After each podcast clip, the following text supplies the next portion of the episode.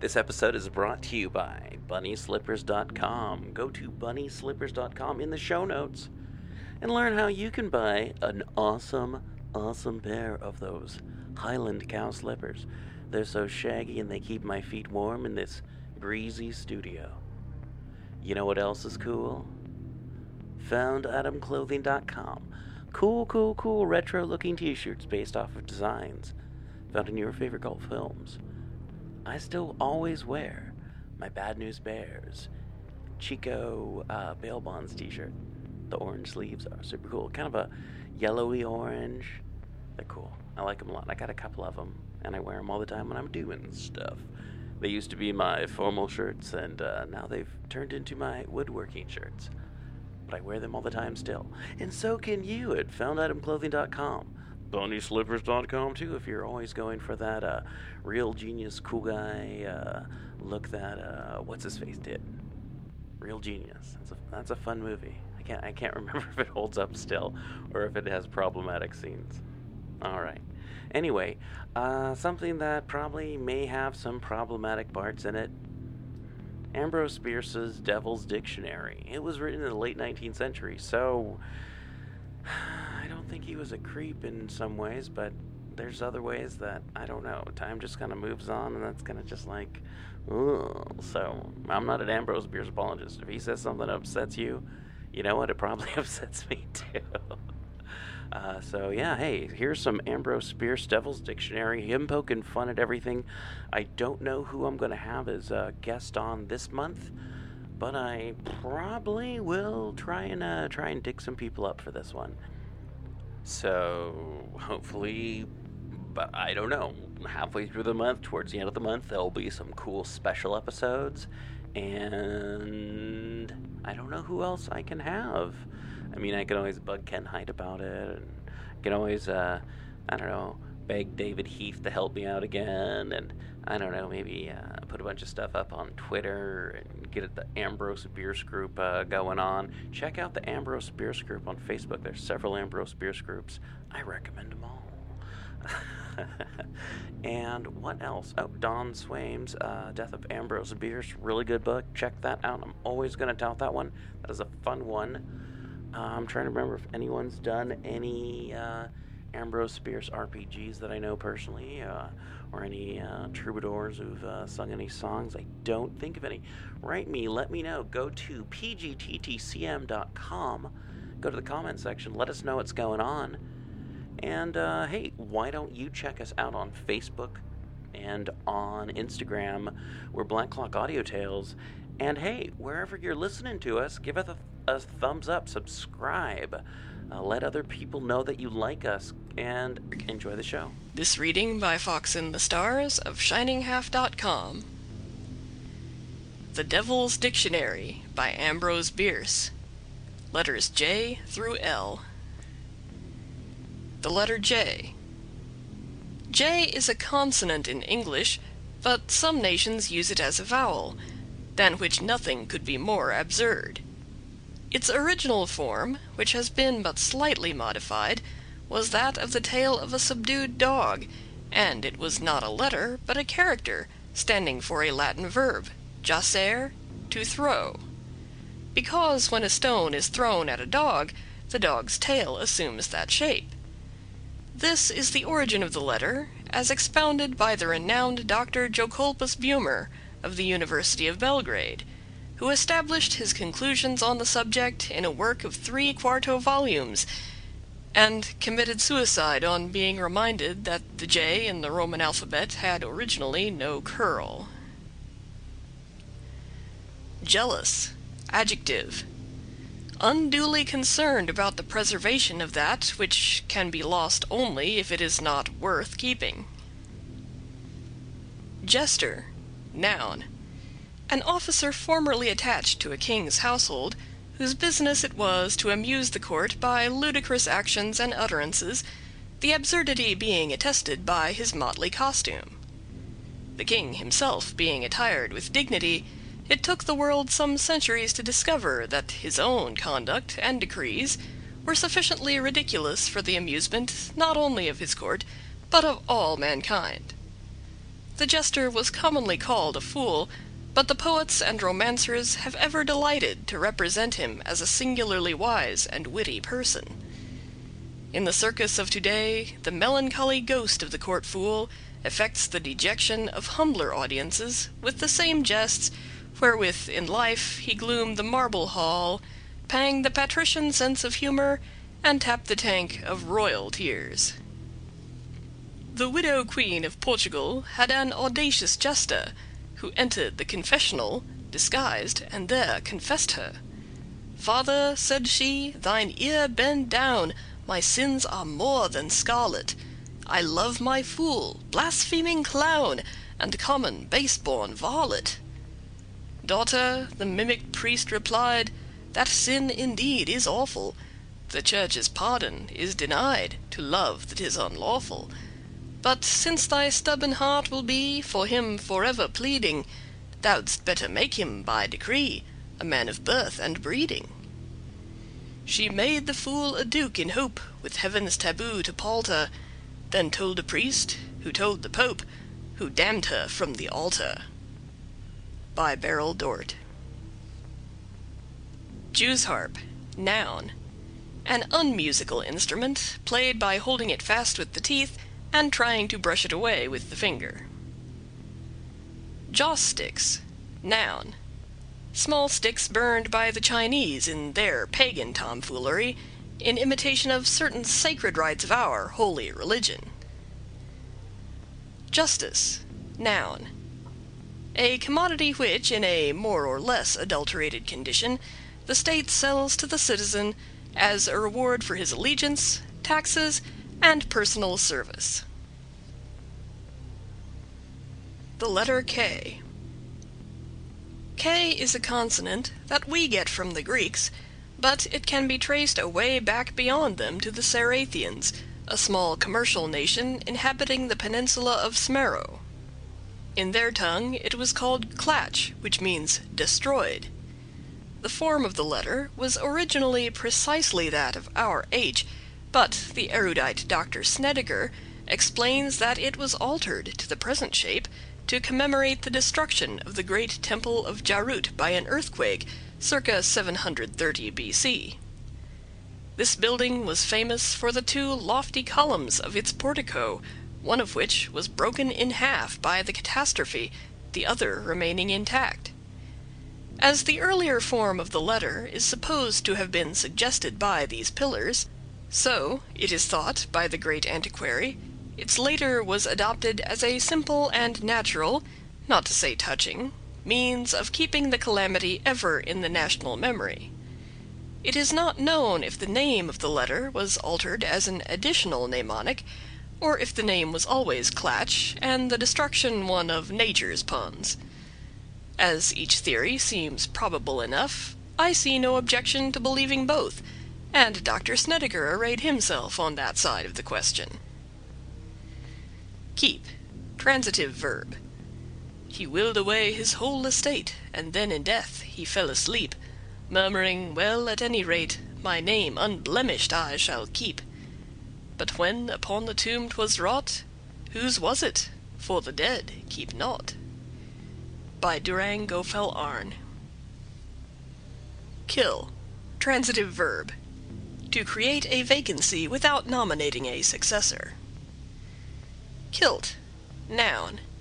A costume sometimes worn by Scotchmen in America and Americans in Scotland.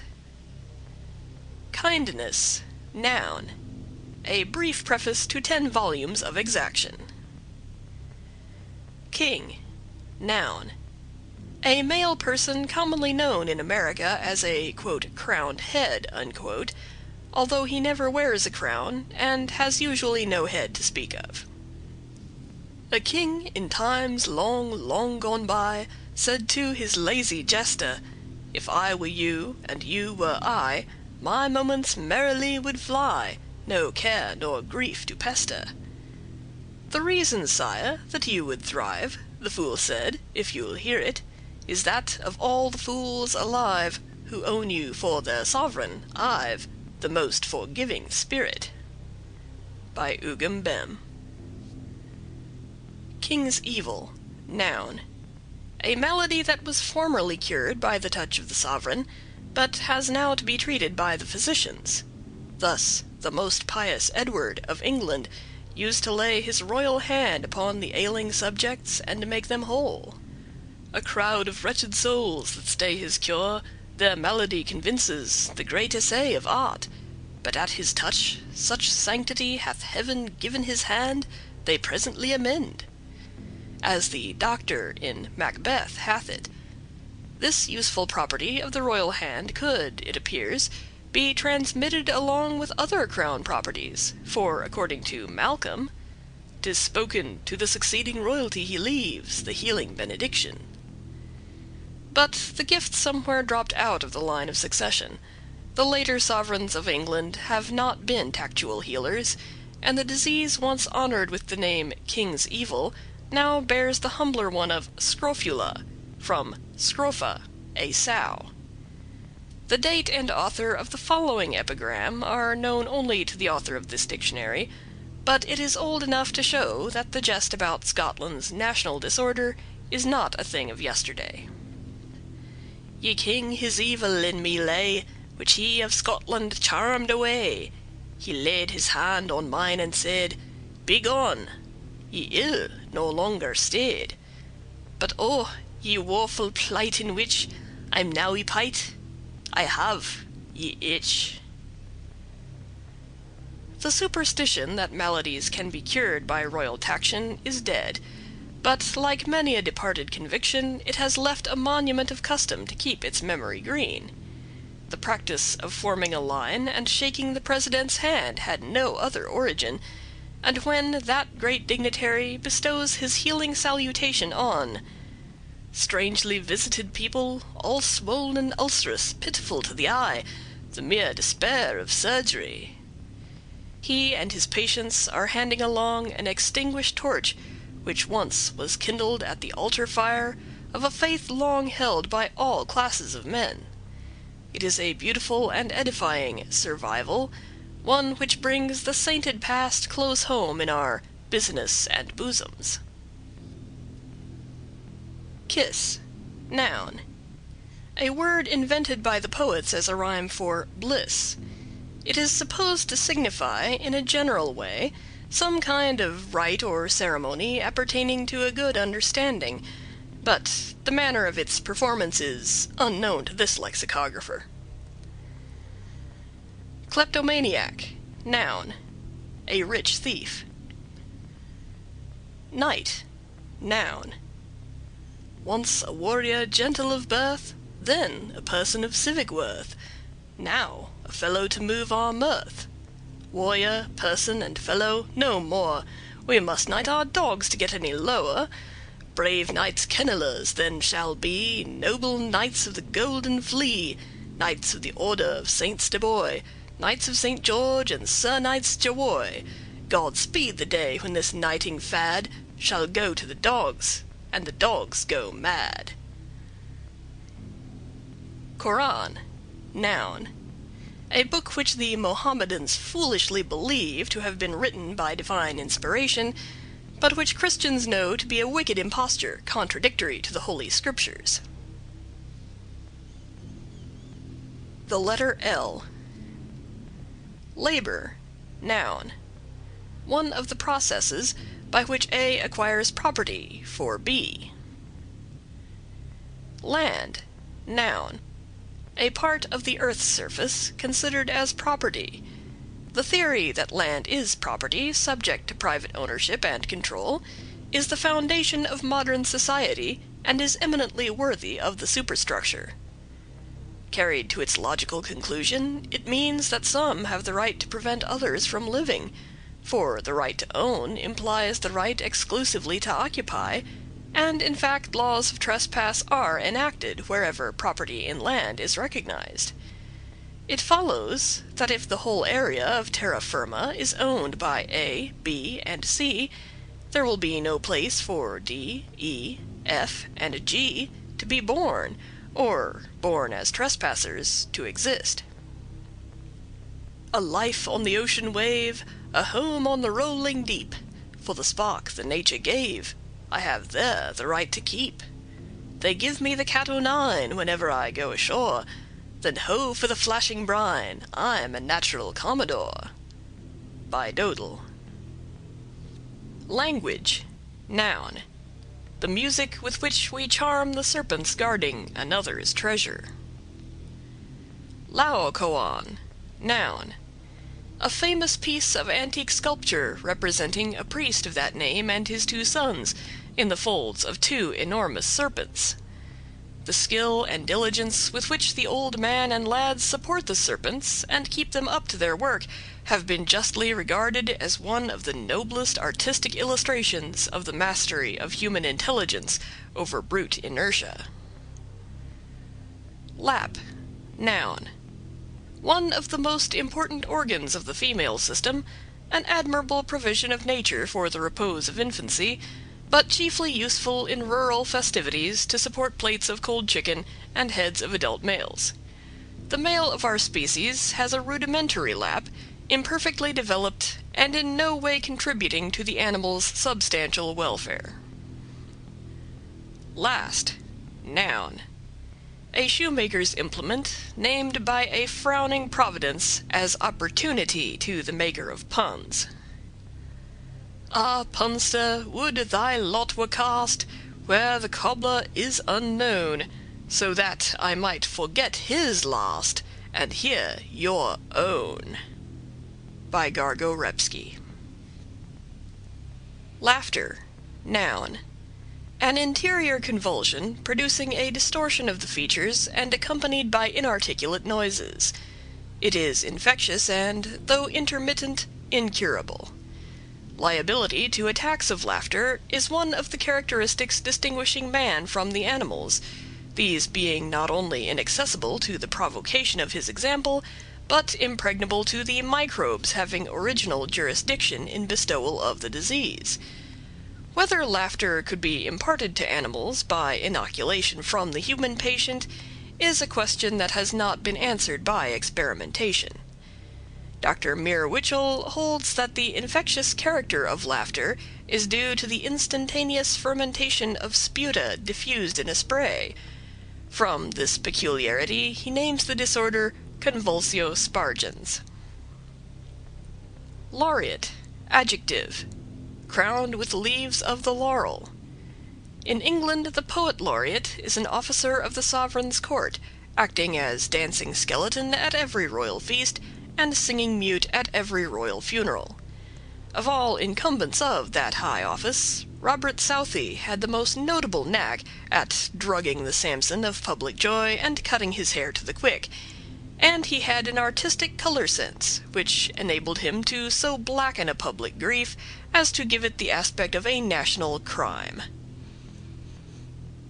Laurel, noun, the laurus, a vegetable dedicated to Apollo, and formerly defoliated, to wreathe the brows of victors and such poets as had influence at court. Vide supra. Law, noun. Once Law was sitting on the bench, and Mercy knelt a weeping. Clear out, he cried, disordered wench, nor come before me creeping Upon your knees, if you appear, 'tis plain you have no standing here. Then Justice came, his honor cried, Your status devil seize you! Amica curiae, she replied, Friend of the court, so please you. Begone, he shouted, there's the door, I never saw your face before. By G. J. Lawful, adjective, compatible with the will of a judge having jurisdiction. Lawyer, noun, one skilled in circumvention of the law. Laziness, noun, unwarranted repose of manner in a person of low degree. Lead, noun, a heavy blue-gray metal, much used in giving stability to light lovers, particularly to those who love not wisely but other men's wives. Lead is also of great service as a counterpoise to an argument of such weight that it turns the scale of debate the wrong way.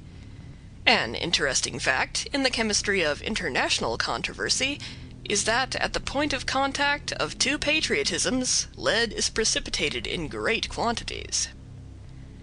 Hail, holy lead, of human feuds the great and universal arbiter endowed with penetration to pierce any cloud, fogging the field of controversial hate, and with a swift, inevitable, straight, searching precision find the unavowed but vital point. Thy judgment, when allowed, by the chirurgeon settles the debate. O useful metal, were it not for thee, we'd grapple one another's ears alway. But when we hear thee buzzing like a bee, we, like old Muhlenberg, care not to stay. And when the quick have run away like pellets, Jack Satan smelts the dead to make new bullets. Learning, noun. The kind of ignorance distinguishing the studious. Lecturer, noun. One with his hand in your pocket, his tongue in your ear, and his faith in your patience. Legacy, noun. A gift from one who is legging it out of this vale of tears. Leonine, adjective. Unlike a menagerie lion. Leonine verses are those in which a word in the middle of a line rhymes with a word at the end, as in this famous passage from Bella Peeler Silcox. The electric light invades the dunnest deep of Hades, cries Pluto twixt his snores, O tempora, O mores! It should be explained that Mrs. Silcox does not undertake to teach pronunciation of the Greek and Latin tongues. Leonine verses are so called in honor of a poet named Leo, whom prosodists appear to find a pleasure in believing to have been the first to discover that a rhyming couplet could be run into a single line. Lettuce, noun. An herb of the genus Lactuca, wherewith, says that pious gastronome Hengist Pelly, God has been pleased to reward the good and punish the wicked, for by his inner light the righteous man has discerned a manner of compounding for it a dressing, to the appetency whereof a multitude of gustable condiments aspire, being reconciled and ameliorated with profusion of oil, the entire comestible making glad the heart of the godly and causing his face to shine. But the person of spiritual unworth is successfully tempted to the adversary to eat of lettuce with destitution of oil, mustard, egg, salt, and garlic, and with a rascal bath of vinegar polluted with sugar. Wherefore the person of spiritual unworth suffers an intestinal pang of strange complexity and raises the song. Leviathan, noun. An enormous aquatic animal mentioned by Job. Some suppose it to have been the whale, but that distinguished ichthyologer, Dr. Jordan, of Stanford University, maintains with considerable heat that it was a species of gigantic tadpole, Thaddeus polandensis, or Pollywig, Maria pseudohirsuta. For an exhaustive description and history of the tadpole, consult the famous monograph of Jane Porter, Thaddeus of Warsaw. Lexicographer, noun. A pestilent fellow who, under the pretense of recording some particular stage in the development of a language, does what he can to arrest its growth, stiffen its flexibility, and mechanize its methods. For your lexicographer, having written his dictionary, comes to be considered as one having authority, whereas his function is only to make a record, not to give a law. The natural servility of the human understanding, having invested him with judicial power, surrenders its right of reason, and submits itself to a chronicle as if it were a statute. Let the dictionary, for example, mark a good word as obsolete or obsolescent, and few men thereafter venture to use it, whatever their need of it, and however desirable its restoration to favor, whereby the process of impoverishment is accelerated and speech decays. On the contrary, recognizing the truth that language must grow by innovation if it grow at all, makes new words, and uses the old in an unfamiliar sense, has no following, and is tartly reminded that "it isn't in the dictionary," although down to the time of the first lexicographer Heaven forgive him no author ever had used a word that was in the dictionary. In the golden prime and high noon of English speech, when from the lips of the great Elizabethans fell words that made their own meaning and carried it in their very sound, when a Shakespeare and a Bacon were possible, and a language now rapidly perishing at one end and slowly renewed at the other was in vigorous growth and hardy preservation, sweeter than honey and stronger than a lion, the lexicographer was a person unknown, the dictionary a creation which his creator had not created him to create. God said, Let spirit perish into form, And lexicographers arose, a swarm. Thought fled, and left her clothing, which they took, And catalogued each garment in a book. Now, from her leafy covert when she cries, Give me my clothes, and I'll return, they rise, And scan the list, and say without compassion, Excuse us, they are mostly out of fashion. By Sigismund Smith Liar, noun, a lawyer with a roving commission. Liberty, noun, one of imagination's most precious possessions. The rising people, hot and out of breath, roared round the palace, Liberty or death! If death will do, the king said, let me reign. You'll have, I'm sure, no reason to complain. By Martha Braymans. Lickspittle, noun. A useful functionary not infrequently found editing a newspaper. In his character of editor he is closely allied to the blackmailer by the tie of occasional identity, for in truth the lickspittle is only the blackmailer under another aspect, although the latter is frequently found as an independent species. Lickspittling is more detestable than blackmailing, precisely as the business of a confidence man is more detestable than that of a highway robber; and the parallel maintains itself throughout. For whereas few robbers will cheat, every sneak will plunder if he dare. Life, noun. A spiritual pickle preserving the body from decay. We live in daily apprehension of its loss, yet when lost it is not missed. The question, Is life worth living?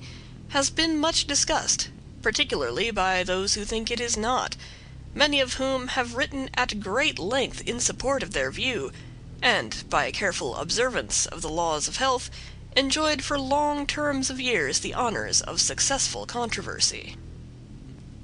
Life's not worth living, and that's the truth, carelessly caroled the golden youth. In manhood still he maintained that view, and held it more strongly the older he grew. When kicked by a jackass at eighty three, Go fetch me a surgeon at once, cried he. By Hans Soper. Lighthouse, noun.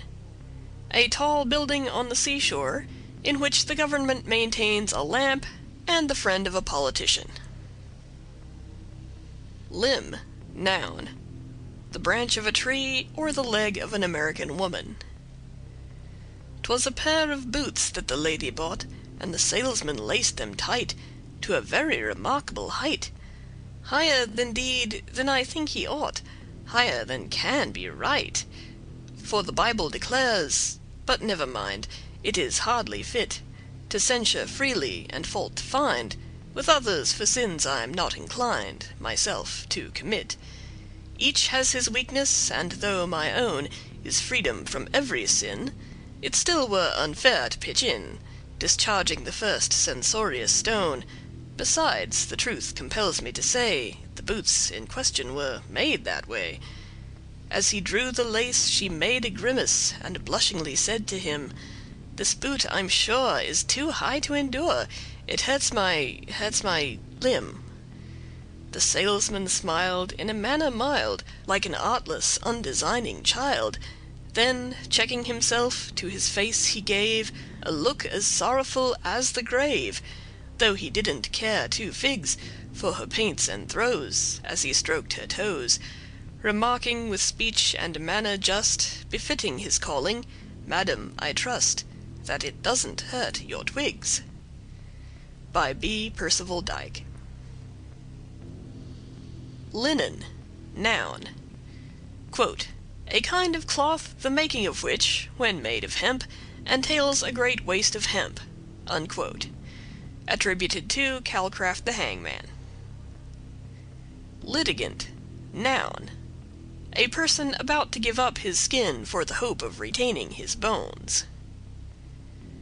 Litigation, noun a machine which you go into as a pig and come out of as a sausage. Liver, noun a large red organ thoughtfully provided by nature to be bilious with. The sentiments and emotions which every literary anatomist now knows to haunt the heart were anciently believed to infest the liver, and even Gascoigne, speaking of the emotional side of human nature, calls it our hepatical part.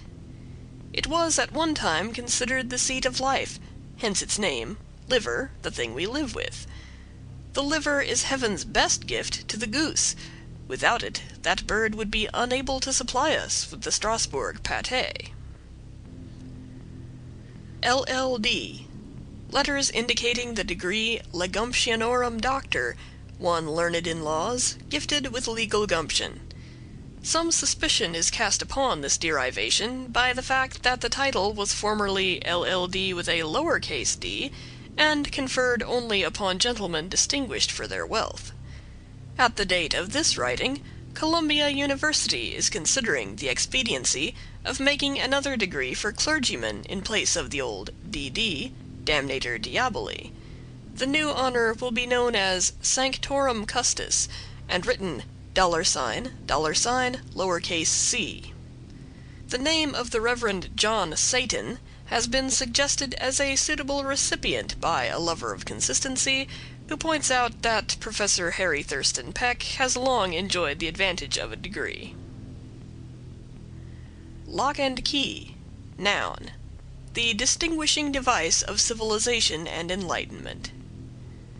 Lodger, noun, a less popular name for the second person of that delectable newspaper trinity, the roomer, the bedder, and the mealer.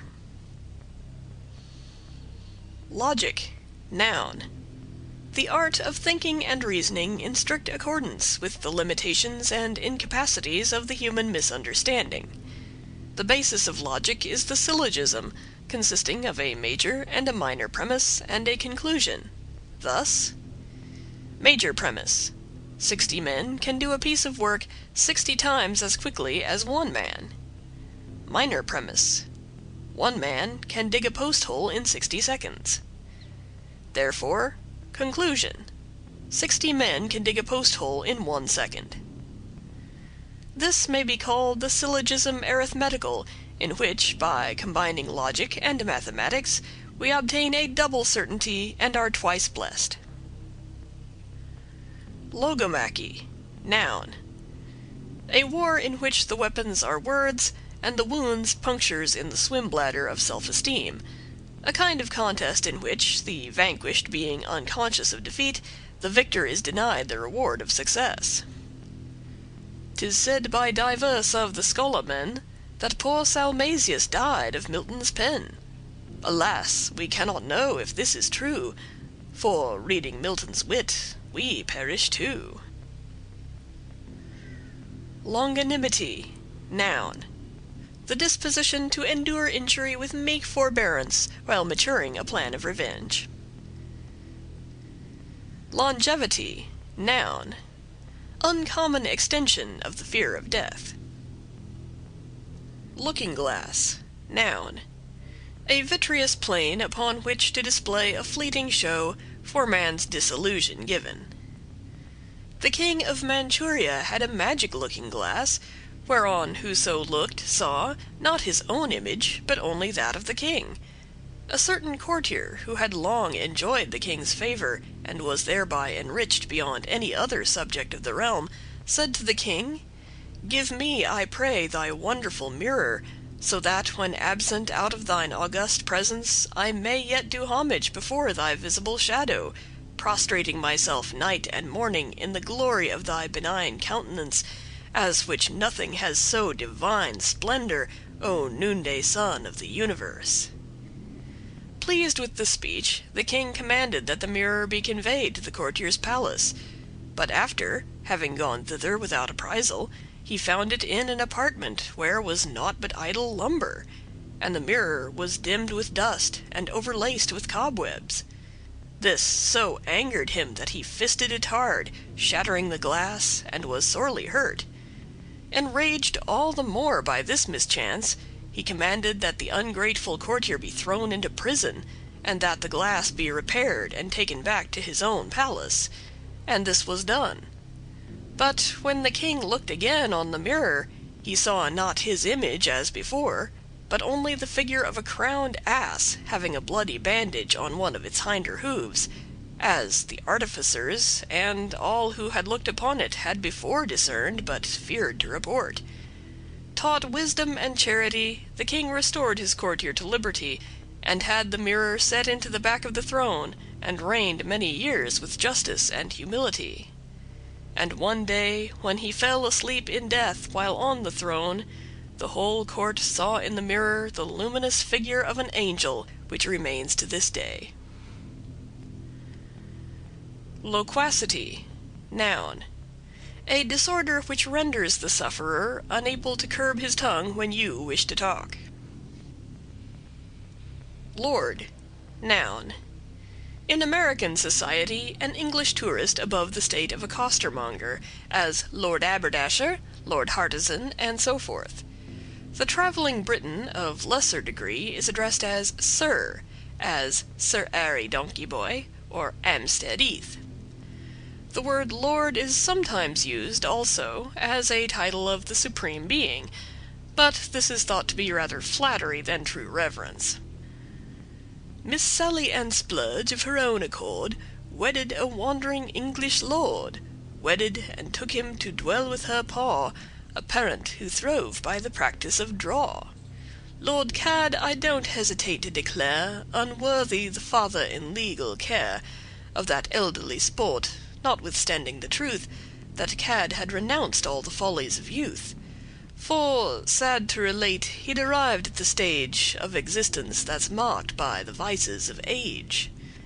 Among them cupidity caused him to urge Repeated demands on the pocket of Splurge, Till, wrecked in his fortune, that gentleman saw An adequate aid in the practice of draw, And took, as a means of augmenting his pelf to the business of being a lord himself.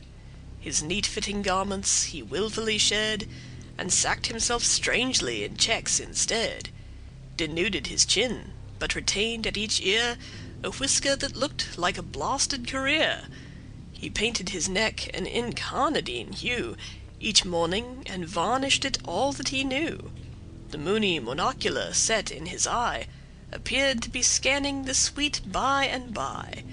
His head was enroofed with a billycock hat, And his low necked shoes were adunctious and flat; In speech he eschewed his American ways, Denying his nose to the use of his A's, And dulling their edge till the delicate sense Of a babe at their temper could take no offence. His H's, 'twas most inexpressibly sweet The patter they made as they fell at his feet. Re outfitted thus, Mr. Splurge without fear Began as Lord Splurge his recouping career. Alas! the divinity shaping his end Entertained other views, and decided to send His lordship in horror, despair, and dismay From the land of the nobleman's natural prey. For, smit with his old world ways, Lady Cad Fell, suffering Caesar, in love with her dad by G.J. Lore, noun. Learning, particularly that sort which is not derived from a regular course of instruction, but comes of the reading of occult books or by nature. This latter is commonly designated as folklore, and embraces popularly myths and superstitions. In Baring Gould's Curious Myths of the Middle Ages the reader will find many of these traced backward through various peoples on converging lines toward a common origin in remote antiquity. Among these are the fables of Teddy the Giant Killer, the sleeping John Sharp Williams, Little Red Riding Hood and the Sugar Trust, Beauty and the Brisbane, the Seven Aldermen of Ephesus, Rip Van Fairbanks, and so forth. The fable that Goethe so affectingly relates under the title of the Erl-King, was known two thousand years ago in Greece as the Demos and the Infant Industry. One of the most general and ancient of these myths is that Arabian tale of Ali Baba and the Forty Rockefellers. Loss, noun, privation of that which we had, or had not. Thus, in the latter sense, it is said of a defeated candidate that he lost his election, and of that eminent man, the poet Gilder, that he has lost his mind. It is in the former and more legitimate sense that the word is used in the famous epitaph. Here Huntington's ashes long have lain, Whose loss is our eternal gain. For while he exercised all his powers, Whatever he gained the loss was ours. Love, noun, a temporary insanity curable by marriage, or by removal of the patient from the influences under which he incurred the disorder. This disease, like caries and many other ailments, is prevalent only among civilized races living under artificial conditions. Barbarous nations, breathing pure air and eating simple food, enjoy immunity from its ravages. It is sometimes fatal, but more frequently to the physician than to the patient. Low bred, adjective, raised instead of brought up. Luminary, noun, one who throws light upon a subject, as an editor by not writing about it. Lunarian, noun, an inhabitant of the moon, as distinguished from lunatic, one whom the moon inhabits. The Lunarians have been described by Lucian, Locke, and other observers, but without much agreement.